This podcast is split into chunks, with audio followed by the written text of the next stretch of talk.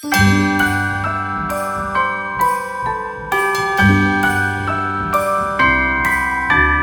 wonders of life got the prettiest side for everyone to enjoy. Standing up close by the Christmas tree, glimmering light, I am right where I wanna be. I will be home for a couple of days, wander around with you. You and me in the cold, thought it never be true. Wherever I go, I got you. Oh, I have stopped running, there is no way trying. You better loosen your belt. Drinking hot wine by the fire. Don't care of anything else. It's Christmas. Everyone, and welcome to day three of the 25 Days of Christmas, where we're going to be talking about a Christmas movie or special every day leading up to Christmas. I'm Patricia, and I'm here with my sister Carlene. Hello, everyone. And so today we're going to be talking about another Rankin Bass Christmas special. We talked about Frosty the Snowman yesterday. We're going to be talking about one that came out a few years before. This is the 1964 Rankin Bass Christmas special, which is Rudolph the Red-Nosed Reindeer. This was the very first Christmas special that they've ever done. And this one is a little bit different, whereas Frosty the Snowman was uh, you know traditionally animated. This is done with stop motion. So uh, again very uh, similar to the uh, last one we talked about. This is based off of a classic song and it focuses on the life of rudolph the red-nosed reindeer where he was born. He had the shiny red nose. A lot of people thought of him as like a you know, freak of nature, and so they try to cover it up. And we get to see another character by the name of uh, Hermie, who's an elf who wants to be a dentist, and they just see themselves as a bunch of misfits who don't fit in into the mold. But then eventually, as you know from the classic song, that Rudolph does eventually help out Santa when there's a foggy Christmas Eve, and his uh, bright nose was able to lead the way towards Christmas. So, yes, let's talk about what our thoughts of this are. So, what did you think of this special? I actually really enjoyed it. Mm-hmm. I love the story of Rudolph. And to be honest with you, I don't know if I remember ever seeing this version when I was a kid. Hmm, okay. You probably would know that more than I would. She keeps better track of. Yeah, probably.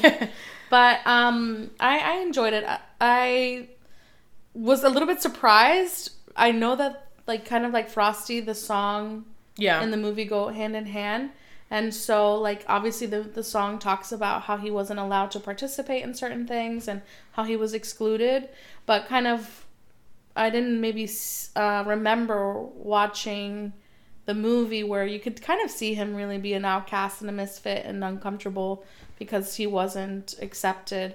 And even by Santa. So, like, Yeah. a lot of times, I mean, maybe Santa's depicted in a lot of different ways, but a, of most of the times that I've seen, Santa comes kind of across as a really joyful, happy, you know, very kind of inclusive guy. yes. But in this Santa uh, adaptation, he was a little bit of like, you know, I don't know. yeah, he not was- a jerk, obviously, but Yeah, he was definitely like very limited to opening up to the Yeah. fact that oh, we have a reindeer with a glowing nose. It's like, dude, you use reindeers to fly and you have elves to make your toys. yeah, and not only no, but not only that, there was other moments too where he's asked to give his opinion, and he's kind of like, yeah, all right, that's fine, or like he's just kind of maybe like uh, a little more of a Debbie Downer kind of Santa. Yeah. So that that was interesting. Yeah, that is very interesting, and they wouldn't do this depiction of Santa because if you, uh, the other Rankin Bass specials, such as Santa Claus is coming to town, where you get to see the origins of Santa and how much he loves making toys and making children happy. So there's that depiction.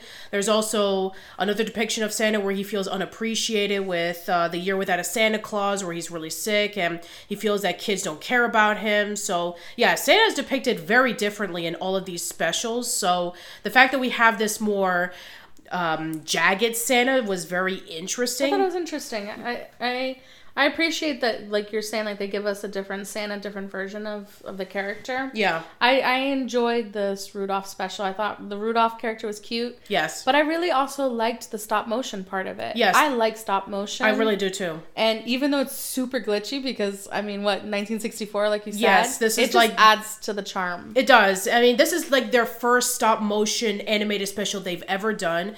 And if you've seen their other ones, like we said, Santa Claus is coming to town and The Year Without a Santa Claus, they've actually gotten better and better with their animation. And not only that, if you remember, um, like looking into the credits and stuff like that, that another studio helped them out, which is called Videocraft, which is a Japanese animated uh, Japanese studio, and they would go off to become Studio Ghibli, which you remember like Spirited Away and Princess Mononoke and Ponyo. So yeah, they would go off into doing that eventually, which is actually pretty cool. Yeah, I, I, I enjoyed the story. I enjoyed the stop animation. Um, I enjoyed the storyline. You know, it was nice to kind of actually see like Rudolph being a little more um, ostracized because Yeah. when he is now then welcomed back into the fold, you can kind of feel the, the, the actual growth for that. I mean, it did, there was a growth and progression Mm-hmm. because we saw him as like a small little reindeer, and then he actually grows up into an adult, and then eventually he comes back and Mm-hmm. Well, an adult is kind of pushing it because I think it's he's it's only like a year, yeah, it's been a year, yes. so he's still a baby, and then they try to like give him a love interest, which I thought Yeah. was a little bit like, whoa, guys, this is premature. I mean, I Yeah. is the animal kingdom, but, exactly. You know, he's only a year old. Does he really need a girlfriend? Yeah, Clarice. Uh, yeah. Another themes we saw too that were like again indicative of the time, even with animals. You know, like uh the papa deer. Uh, Donner. Yeah, it's not a deer. I'm sorry, reindeer. Reindeer. Oh, yeah, reindeer. Okay. They're still deers. you know, goes off to to try to find and save Rudolph, and tells the wife to stay at home because she's too delicate to like break. Yes. And then like whenever they finally find Rudolph and there's a, a scene where like potentially one of the char- two of the characters die, you know, instead of really grieving or mourning, which is fine. It's a Chris- it's a child special. We don't want to like but instead of the characters kind of spending any focus or energy on that, they're like, well, let's just get the women folk home to make sure they're safe. And it was just like, really, guys, you know, Yeah, it's damsels in distress kind of thing. It's it was the '60s. yeah. Yeah, and there were some other characters mixed up. Like we mentioned earlier, there was uh, Hermie the elf who wants to be a dentist. Which I liked his character. Yeah. And it just I found it to be so funny that there was uh, the head elf. Mm-hmm. You you expect him to be like really jolly. It's like, well, let's make all these toys for Santa, and he's like the gruff one. It's like you So better grouchy. You better paint this, Hermie. Why aren't you like the other elves? Everybody gets a 10 minute break, but not you. And it's just kind of like, you know, like he's like pushing him to be an elf, but then threatening to fire him, which is essentially what he wants. He doesn't want to be a toy elf. Yeah, he wants to be a dentist. Yeah. And then we have another character, Yukon Cornelius, who wants to find silver and gold. And then there's also That was a very interesting character. Like, Yeah. I don't know. I, it was a little bit over the top for me. Mm-hmm. especially the scenes in which like he's trying to look for the silver and gold, and then he just licks his pick to see if it actually is silver or gold. Yeah, that's the weirdest. That that was the weirdest thing. And then like they also put like little sound to it. I was like, ew. like I do not want to be part of this. You know. Yeah, I- don't want to be part of it either. And then there's like the um the the the Gumball, the the Yeti looking creature. That which was hilarious to me because in every scene that they show this Yeti, he is a different size. yeah, Like yeah. the first time they introduce him, he's so large, you don't even see him. Like like the reindeer are like smaller than this, his foot. Mm-hmm. You know, and then the next time he's a little bit big, smaller, bigger. He just every scene he changes in size. Yeah, th- it was pretty inconsistent with the stop motion, I mm-hmm. admit. And, you know, pretty sad, too, that Hermie pulled out all of his teeth and he just has nothing but gums. I know. I felt like that poor Yeti was so misunderstood. The whole story is about misfits and how there's like no place where Rudolph can feel like himself. Yeah. Or the elf. And yet, like this poor Yeti too. Like this Yes. Yeti is probably feeling the exact same thing. Mm-hmm. yeah, I I think that they would actually make it a lot better in that storyline because if you remember in Santa Claus is Coming to Town, you have the Winter Warlock who's like the misunderstood evil wizard and then when Santa gives him the choo-choo train he becomes good.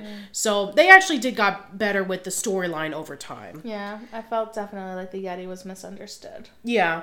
But overall, I think that this is a very nice special, and Yeah, it's one of the best Rankin Bass specials that they have ever done. It's still a tradition to have Rudolph playing every single Mm. year.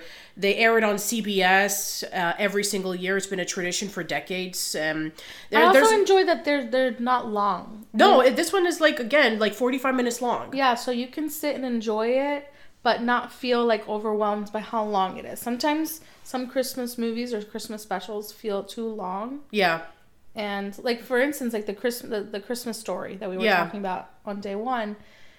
Obviously, it's a movie, so it's different. Yeah, it's a movie. The length, but it to me it felt a little bit too long for the actual story. Yeah, again, like we mentioned before, it was just a very basic story, but there was just a lot of stuff. so in- fragmented Yeah, and it then was very so and then a little bit too long Yeah. like it, it felt almost like you're saying like someone's memory or a dream you know so it, it felt like very fragmented and then so the christmas specials allow you to enjoy like a period piece um for whatever you, you know like a, a time a, a moment in time and then it, it's 45 minutes and then you don't feel like wow yeah, it was like really quick, and Mm-hmm. you actually got the Christmas spirit all like in a condensed time. yeah i agreed All right, so let's rank these. So, uh, what, what, how would you rank it? Every year, uh, every once every few years, or just once and never again? No, I I, I like I like the story of Rudolph. I liked how overall I, thought it was well done. I like the stop motion part of it. I would watch it every year. Me too. I would watch this every year. And as for our rating of Santas, I would rate it um, three and a half or four Santas out of four. Yeah. I mean five. I would do three and a half Santas for sure. All right then. So that is it for our 25 days of Christmas uh, Advent podcast. So tune in tomorrow as we talk about another Christmas movie or special. So until then, see ya. Bye guys.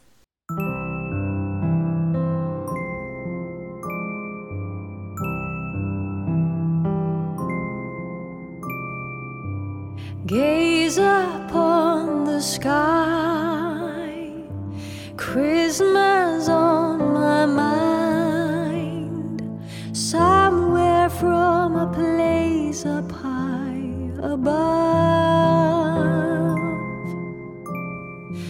there's